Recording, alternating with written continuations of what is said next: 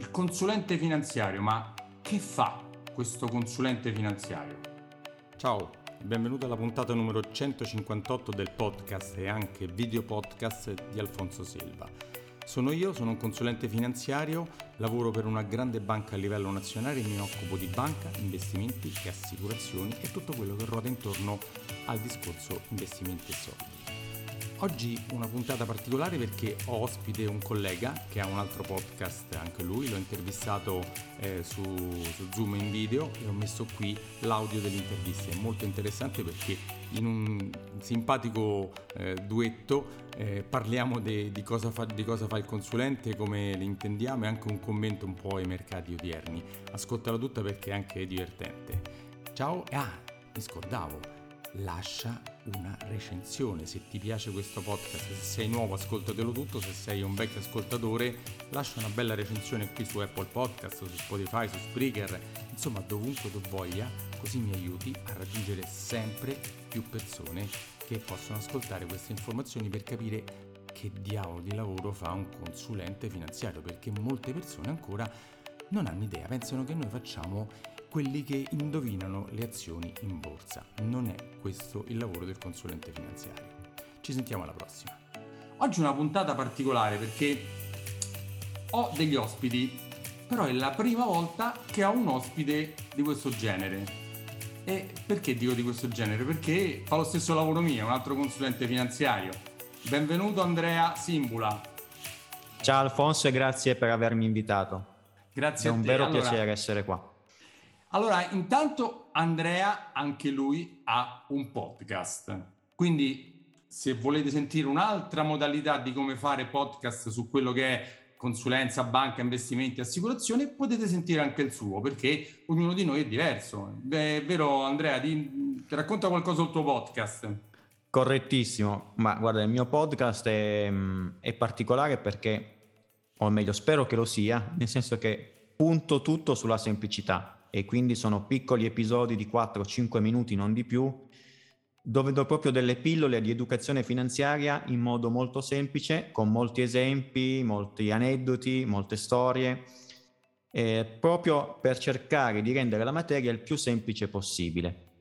Che è poi quello che voglio fare pure io, perché il mio podcast si chiama Finanza Semplice, quindi più semplice di così. Poi ogni tanto scade in qualcosa di più quando intervisto dei tecnici, dei super professori importanti, quelli ogni tanto mi scadono in qualche termine super inglese, qualche cosa particolare, no?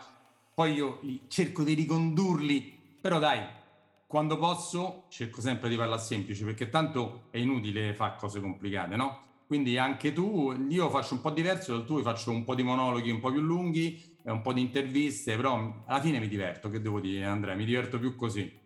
Certo, no, ma mi diverto anch'io, se no ovviamente non lo farei, nel senso che tu sai benissimo che il podcast è molto impegnativo, sia perché non è soltanto prendere un microfono e parlare, ma intanto devi conoscere l'argomento, scriverti l'argomento, sapere di che cosa vuoi trattare, cercare di renderlo semplice, poi registrare, fare l'editing, pubblicarlo, pubblicizzarlo, insomma è un lavoro. È un lavoro. Per cui deve anche un po' piacere, perché sennò diventa veramente tosto. Prima che mi scordo, volevo raccontare a tutti, tanto tu già lo sai, però a tutti quelli che ci seguiranno, che se vogliono possono andare sul mio sito www.alfonsosilva.it e scaricarsi gratis il mio libro Come investire i tuoi soldi senza sbagliare, una cosa pratica, semplice, per rimanere piena di grafici e di foto, per capire un po' le basi della finanza, quindi sempre nello stesso modalità come la intendo io e la intendi anche tu. Senti Andrea, io ho detto, io seguo anche il tuo di podcast perché... Io seguo il tuo, perché anche il tuo è una modalità diversa ma mi piace molto, per cui e lo faccio volentieri. Anche perché mi dà degli spunti diversi da vedere lo stesso problema in un'altra modalità, no?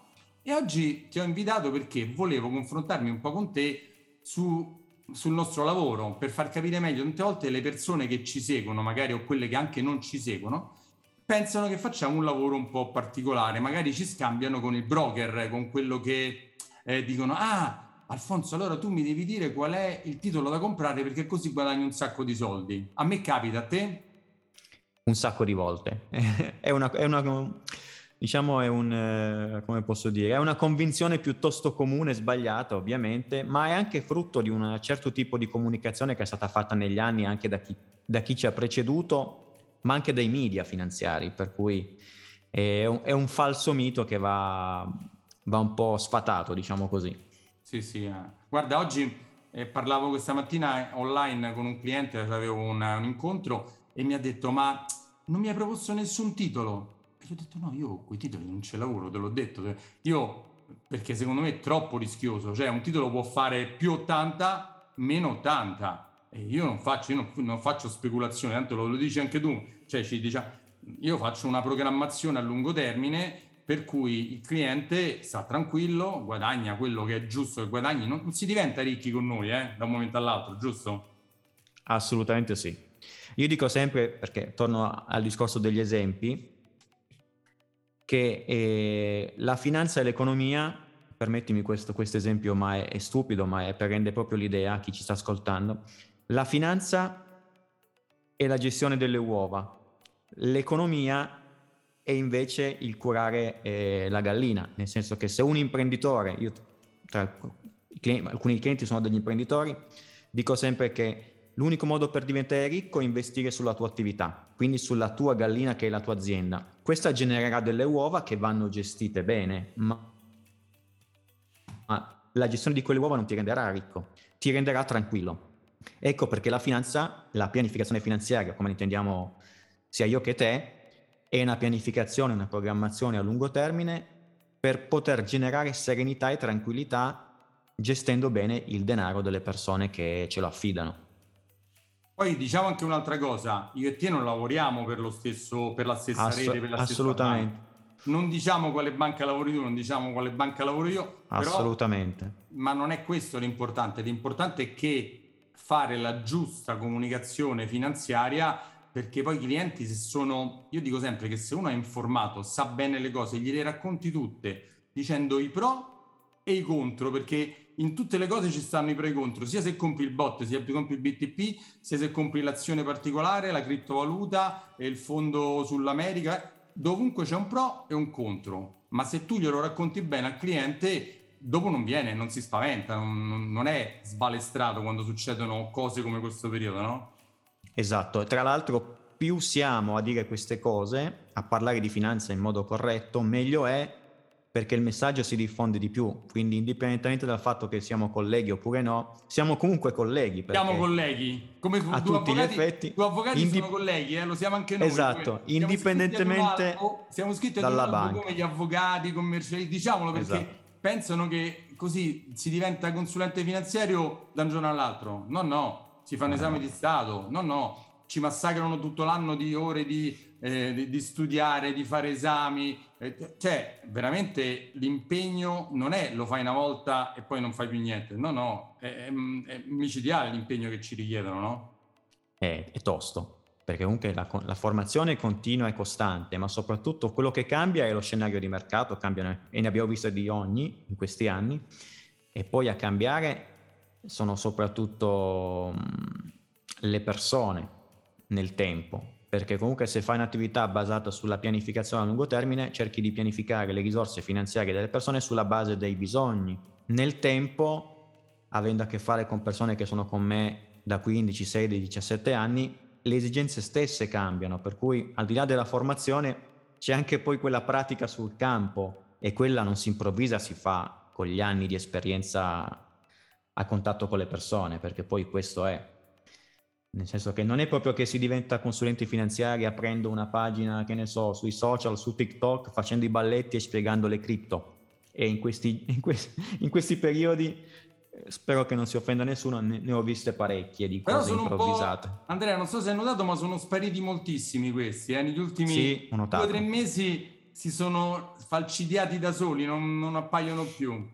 Poi mi è fatto venire in mente una cosa. Quindi, alla classica domanda che ti fanno: ma signor Silva o signor consulente, come ti vogliono, ma lei mi deve dare la cosa che rende di più? Tu non gli rispondi. No, rispondo con un'altra domanda, nel senso cosa intende per rende di più, e poi faccio capire che è una domanda sbagliata, perché Ci sono cose che non si possono misurare direttamente in termini numerici, ma sono molto più importanti del quanto mi rende o che tasso mi dai. Altra domanda quella è famosa. Antichissima. Che tasso mi dai? Una volta era sul conto corrente. Che tasso mi dai sul conto corrente? E ti stupirò, perché recentemente un cliente me l'ha chiesto e mi ha detto, che proviene da una banca di quelle classiche, no? Di quelle vecchio stile, vecchio stampo, e mi fa: ma io ho una grossa somma e voglio sapere quanto mi dai se la metto sul conto corrente. Gli ho detto: niente, anzi, fai una cosa, se la devi lasciare sul conto corrente non me la portà, lasciala là. Ma come, sono un sacco di soldi? Sì, ma non mi interessa, cioè, lasciala lì dov'è. Ma lì ci ho perso dei soldi. E dico: certo, perché se ragioni con quanto mi dai avrai dei risultati che sono adeguati a questa domanda, che è una domanda sbagliatissima. Certo, però diciamolo, è anche, io dico sempre, che un po' è stata colpa del settore, perché negli anni è stata fatta una comunicazione sbagliata. Adesso da qualche anno si comincia a parlare in modo più diffuso di pianificazione finanziaria, di obiettivi, di esigenze e di obiettivi reali, soprattutto concreti, mentre invece nel tempo la comunicazione stessa della finanza era, a parte il fatto, molto tecnica, quindi grafici, termini short, long, sai, queste cose qui, sell, buy, call, put, che, trick, track, esatto, che allontana le persone, perché rende le cose più complicate di quello che sono. Quindi questo tipo di comunicazione è stata fatta in parte anche dagli attori stessi della finanza, da lì poi a cascata le persone, avendo un'idea sbagliata, frutto di questa comunicazione o anche di vecchie abitudini, perché fino a qualche anno fa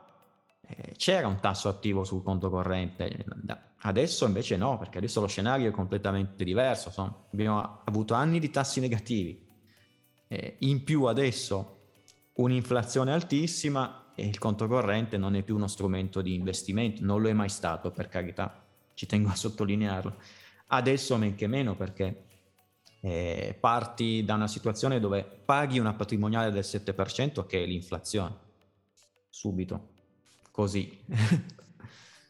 Senti, ti volevo anche fare qualche domanda, commento, per capire anche te, no? Perché poi questo è un momento di confronto per noi e anche per far capire a chi ci sente appunto come la pensiamo, come lavoriamo, che poi non è che tutti i consulenti siano uguali a noi, sicuramente io e te mi sei piaciuto, ti ho detto, perché la vediamo nella stessa modalità, però non tutti la pensano così, no?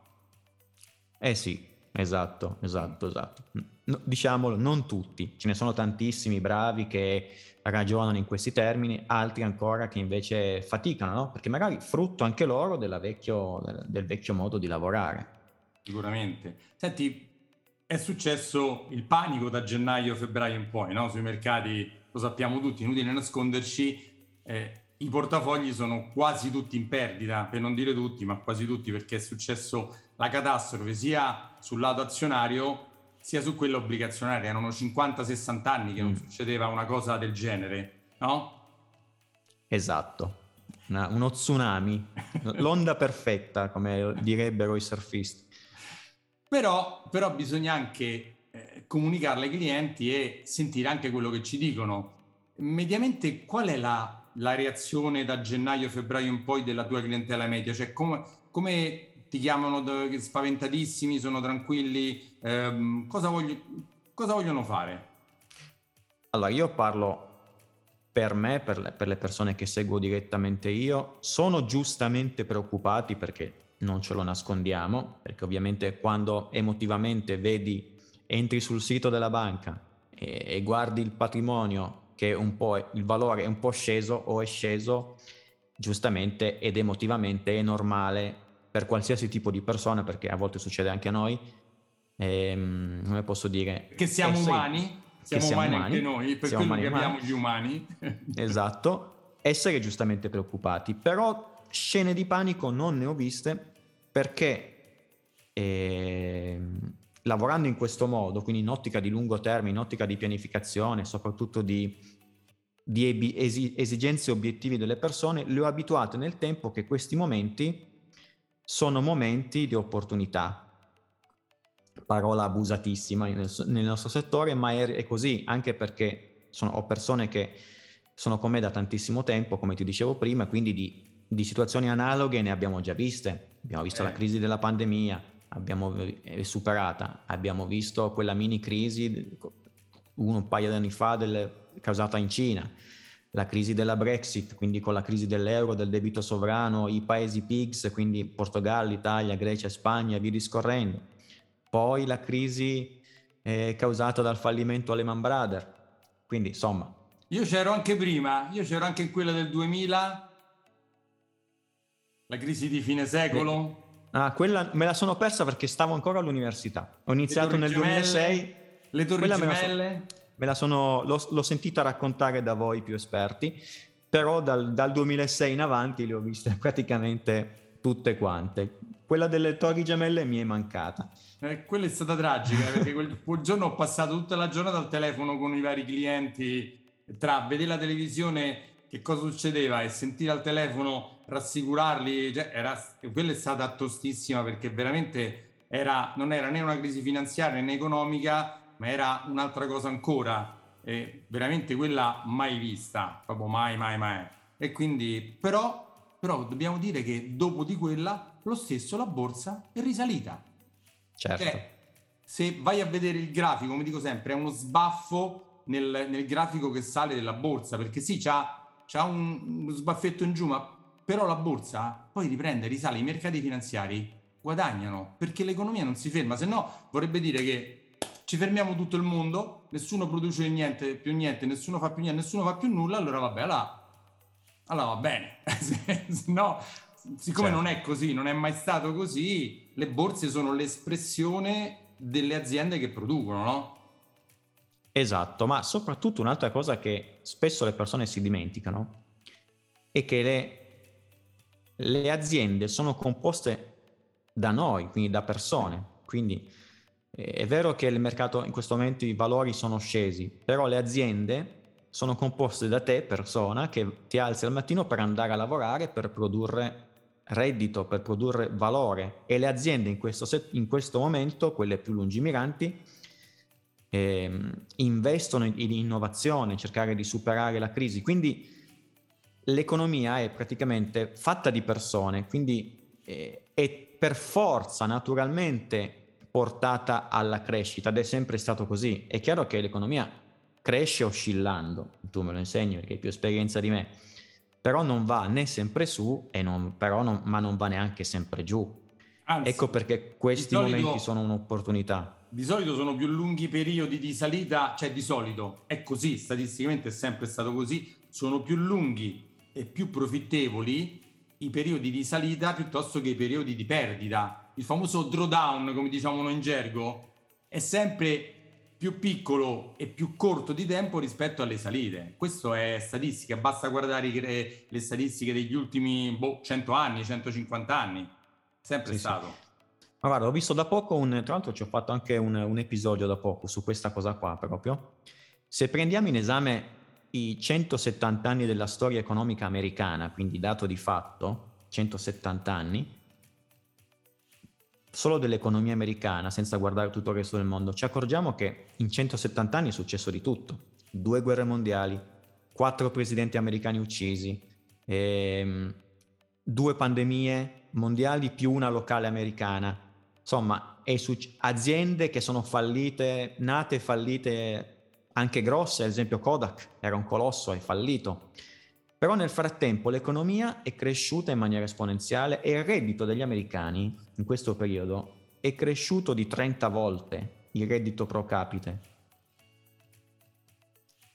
Questo perché? Perché l'economia comunque, indipendentemente da quello che succede a lungo termine, tenderà sempre per forza a crescere, ma perché è fatta di persone che vanno a lavorare per produrre valore. Per cui noi andiamo tutti a lavorare per avere qualcosa di più, per avere risparmio, per raggiungere determinati obiettivi. Quindi questi momenti verranno comunque superati. È chiaro che quando ci sei in mezzo sembrano non è piacevole e sembrano più lunghi di quello che sono, anche perché la comunicazione fatta dai media a riguardo è molto più pressante. L'economia si parla di economia e di borsa quando i mercati scendono, quindi tutto in rosso, crolla tutto, lacrime e sangue, no? Panico, bruciati in borsa, bruciati, 100 miliardi, quella è esatto. Spettacolare quella. Quando invece c'è un momento dove la borsa fa più 10 per qualche mese di seguito, nessuno dice niente. Quello non fa notizia, no? No, fa più rumore, come dice una massima storica, un albero che cade, dillo tu, continua tu. Cresce, quella. Esatto. Senti, poi con te volevo affrontare anche un'altra cosa molto importante, perché il nostro lavoro non è solo quello di far crescere e difendere il patrimonio, il capitale nel tempo, ma quello anche di tutelarlo, che è una cosa importantissima. Magari ne parliamo un po' di meno su questo aspetto, no? Perché sappiamo che l'italiano medio sul lato della tutela assicurativa questa cosa la vede come una spesa e non come una tutela, non come un'opportunità. Però sia te sia io lo so che il consulente finanziario, che poi deve vedere come consulente patrimoniale, cioè a 360 gradi, ed è inutile avere dei soldi investiti se poi non ti proteggi te stesso, la tua famiglia, la tua azienda. Cioè anche questa parte per me è importantissima, non so come la pensi tu esattamente. Concordo in pieno al 100%, anzi tra l'altro stamattina ho fatto uscire un post dove proprio ho detto questa cosa qua, parlavo del tema con una frase molto semplice dove dicevo che investire senza assicurarsi è come costruire una squadra di calcio fatta di soli attaccanti. Farai che a volte tanti gol, ma ne prendi talmente tanti che... Esatto, difficilmente riuscirai a vincere un campionato. Magari divertente una volta, vinci 6-0, oppure vinci 6-5, però difficilmente riuscirai a vincere qualcosa a lungo termine. E soprattutto, visto che si investe per obiettivi, almeno quella è quello che andrebbe fatto, gli obiettivi vanno anche protetti, quindi è sempre bene dedicare una parte del proprio reddito, del proprio patrimonio a tutele assicurative, perché è l'unico modo per spostare il rischio altrove, per non averlo in casa, anche perché il famoso non si sa mai. Brava, non so se capita. Ci ho fatto una puntata e anche c'ho un articolo sul sito, proprio scritto non si sa mai. Così. Esatto, non so se ti capita di clienti che tengono tutto in liquidità perché dicono ma se poi mi succede qualcosa ce li ho lì. Il fatto è che quando succede qualcosa, se succede qualcosa di grave, anche per quanto possa essere importante il patrimonio fermo sul conto, comunque non basta mai. Sì, a meno che non sei Berlusconi, ma a parte quei casi là, facciamo due o tre esempi. Fai un incidente con la macchina e purtroppo muore una persona che ha dei redditi elevati e c'hai torto, non è che devi pagare 50-100 mila euro, può arrivare anche 2, 3, 5, 10, 15 milioni di euro, e se c'hai 100-200 mila euro sul conto che ci fai? Ciao che ci fai? Niente. Oppure, ma una cosa ancora più stupida, tuo figlio col monopattino, con la bicicletta, riga una macchina per strada, tu non ti sei fatto una stupida assicurazione all'RC del capofamiglia che costa 100 euro all'anno, 150, e quello ti devi pagare magari 1.000, 2.000, 3.000, 5.000 euro. Sì, ce l'avrai, ma perché non ti sei coperto? No, io ho fatto questi due esempi, no, che sono mi sono venuti in mente. Ma quella è una polizza, tra l'altro, che andrebbe resa obbligatoria come l'RC dell'auto, perché alla fine... Conosco persone che spendono di più in abbonamenti tra Netflix, Spotify, mille cose, e poi una polizza che ti costerebbe 9-10 euro al mese non ce l'hai. Il più delle volte è per è per mancanza di conoscenza dello strumento, perché il più delle volte nessuno gliel'ha mai parlato, non lo sa, ed quando sei inconsapevole non lo fai. Certo. Però è una copertura stupida, banale, che non puoi non avere. Un padre di famiglia, una mamma, una persona normale, già anche un single dovrebbe averlo, se ha un animale domestico, per dire, no? Sì. Per cui per non parlare poi della polizza che ti va a coprire dal rischio caso morte, da quella sanitaria, infortuni, dalla polizza long term care, che è ancora una sconosciuta incredibile sul mercato italiano, che è quella però che ti tutela quando purtroppo, se arriviamo a 80-90 anni, se speriamo di arrivarci, potrebbe succedere che rimaniamo, diciamo, offesi un po' come si dice a Roma, rincoglioniti, no? Magari si dice così, no? Magari non ci riusciamo più a lavare, più a alzare, più a mangiare, dobbiamo stare. E ci serve una badante, ci servono delle cure e quelle costano 2, 3, 4 mila euro al mese. Se non c'hai un qualcosa che ti copre e ti dà una rendita mensile per coprirti da questo, stai nei guai, E costano, io dico sempre, costano 2-3 mila euro adesso. Tra 20 anni non lo sappiamo quanto costeranno. Per cui a maggior ragione è bene prendere in considerazione le tutele assicurative, per forza. Bisogna, ad esempio, un esempio stupido, un consiglio anche, quando mi capitano anche delle persone giovani, quando magari iniziamo a fare dei piani d'accumulo, quando concordiamo la cifra, magari quelle 500 euro al mese di piano d'accumulo, dico sempre facciamolo da 400 e 100 facciamo un altro piano di accumulo e iniziamo una polizza. Così glielo lego al piano d'accumulo e riesco a tutelarlo, a convincerlo a tutelarsi e a risparmiare allo stesso modo.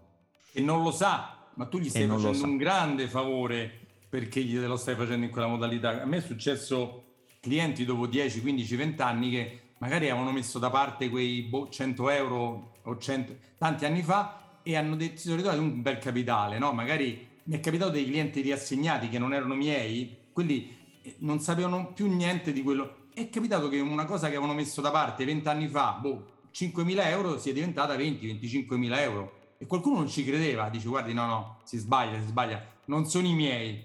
Dico no, sono i suoi, gli ho detto. Sono solo cresciuti, l'ha lasciati lì, sta tranquilli e sono cresciuti, è successo così. No, perché poi sì. Perché poi lo sbaglio più grande che fanno qual è? È il panico, no? Sì, è successo anche a me, anche con stessa cosa, con clienti riassegnati che qualcuno mi ha detto io non li ho mai messi quei soldi, in realtà sì. Li hai messi, te ne sei dimenticati. Sì, che è la cosa migliore tra virgolette, perché se non ti fai prendere dal panico, li lasci lì, tendono comunque a crescere, perché l'economia tende a crescere per i motivi che abbiamo detto prima. Che poi se ci pensa l'investitore è un po' la cosa che fa con la casa che compra, no? Perché compri oggi una casa e tu magari tra 15, 20, 30 anni la rivendi e sei sicuro che se l'hai pagata 100.000 euro 20 anni fa la rivenderai a 200.000, 250, no? Perché su per giù, diciamo, però non sei andato ogni 2 mesi a guardare quanto vale la mia casa, quanto vale, non lo fai, no, la lasci stare lì tranquilla e magari esatto. Dopo o i tuoi figli, se tu morirai, perché moriremo tutti un giorno, troveranno un così, no? Io lo dico, cioè, moriremo sì. Tutti un giorno, no? E succederà, i tuoi figli troveranno un capitale rivalutato in una casa, ma se anche metti i soldi dell'investimento e non gli vai a rompere le scatole, a dire oddio adesso perdo tutto, vendo tutto, rimetto tutto, non gli fai queste cose, quelli si rivalutano, è quello che è la grande cosa, il lungo termine, no? Esatto, il tempo può essere un alleato potentissimo se lo lasci lavorare, se gli dai spazio, diciamo così, perché sennò cioè, le cose devono maturare e quindi certi investimenti hanno bisogno di tempo per poter dare i loro frutti. Un altro esempio stupido, quello degli esempi sempre. È chiaro che se semini oggi un ulivo per crescere, per diventare insomma grande ci mette decenni, a volte anche più di quasi 100 anni per poter poi dare le olive. Quindi non puoi pretendere di piantare oggi un olivo e raccogliere dopo un mese i risultati, perché in quel caso avresti dovuto piantare il basilico fondamentalmente, che cresce subito, cresce solo d'estate, dà quel risultato immediato, ma finisce lì. È un'altra cosa, ma ecco perché bisogna investire per obiettivi, quindi scegliere per ogni obiettivo lo strumento corretto. Dai, ti faccio l'ultima domanda e poi ci salutiamo. Il market timing, che si riaggancia a quello che abbiamo appena detto, che per chi non sa l'inglese è adesso compro, adesso vendo. Cioè, te lo chiedono questa cosa? Sì, e dico sempre che non esiste il market timing, nel senso che io non lo faccio e non lo faccio fare a nessuno, perché tanto il momento migliore per investire o per uscire dal mercato non lo sa nessuno. Chi ti dice il contrario mente, quindi lo dico una volta per tutte anche a chi ci sta ascoltando, ai tuoi ascoltatori: chi vi dice una cosa così vi sta spudoratamente mentendo, perché non lo può sapere nessuno nel momento minimo, nel momento migliore per comprare, nel momento migliore per uscire, non lo può sapere nessuno, anche perché poi questa cosa qua del market timing fa scattare un altro meccanismo sbagliato, quello di adesso esco perché è sceso, rientro quando sta migliorando. Ma tu lo sai quando sta migliorando? No, non lo può sapere nessuno, non lo so io, non lo sai tu, insomma non lo può sapere nessuno, quindi l'unico modo è investire sempre poco alla volta. Vogliamo dare sì. Voglio dare un'ulteriore risposta a chi ci sente. Neanche Warren Buffett, che è il più grande e profittevole investitore della storia, che ha guadagnato cifre pazzesche, neanche lui ha mai azzeccato esattamente il market time. Cioè lui ha comprato o venduto cose e molte volte le ha sbagliate. Quando è che non ha sbagliato? Quando gli ha dato tempo. Esatto. Quindi, se non lo sa lui, che penso che ne sa più di me, più di te e più di tutti gli investitori che ci possono ascoltare in questo momento, penso che pensare che da solo tu sai quando è il momento giusto di vendere, di metterli sul conto e poi aspettare che è il momento giusto di reinvestire, secondo me è un po' presuntuoso. Esatto, e ci tengo a dire anche questa piccola cosa qua, poi chiudiamo perché sennò non voglio... Un'altra cosa sbagliata da fare: se hai dei fondi comuni in portafoglio, occhio a fare il market timing con questi strumenti, perché il disinvestimento parte dai 7 ai 10 giorni lavorativi mediamente. Quindi questo è un ulteriore, un'ulteriore complicazione a questa cosa, perché magari tu pensi, sulla base di chissà quale teoria, di aver indovinato il miglior momento per uscire o per entrare, ma comunque hai sempre quei 7-8 giorni lavorativi di mezzo, perché il fondo comune non nasce come strumento di trading. Quindi chiariamola questa cosa qua. Perché magari in quei 7-10 giorni scoppia la guerra in Ucraina, quindi tu quei giorni eri, ma adesso vendo perché, boom, e succede il panico totale nell'altro senso. Oppure il contrario, no? Dici adesso investo perché, succede una notizia invece bellissima al contrario. Quindi il market timing non esiste, lo dico anch'io sempre, la stessa cosa che ha detto Andrea, le dico anch'io, sembriamo gemelli su questo. E chi ti dice che esiste e che lui lo sa, ti prende in giro, non gli credere. Chi ti dice che andrà tutto bene, che l'investimento non c'era problemi, ti prende in giro, non gli credere. Chi ti dice che ti darà sicuramente il 10-15% all'anno tutti gli anni sicuro, ti prende in giro, non ci credere, ti ruberà i soldi. Non so se sei d'accordo, eh? Sì, decisamente sì. Senti Andrea, è stata una bella chiacchierata, grazie di aver partecipato, intanto noi ci risentiamo esternamente o sui nostri podcast rispettivamente. Grazie ancora, buon lavoro. Grazie a te di avermi invitato, è stato un piacere, spero di averti ospite presto sul mio canale, non vedo l'ora. Quindi adesso ci organizziamo sicuramente. Ma sicuramente Andrea, grazie e verrò a trovarti. Ciao. Grazie a te, un saluto a tutti. Ciao.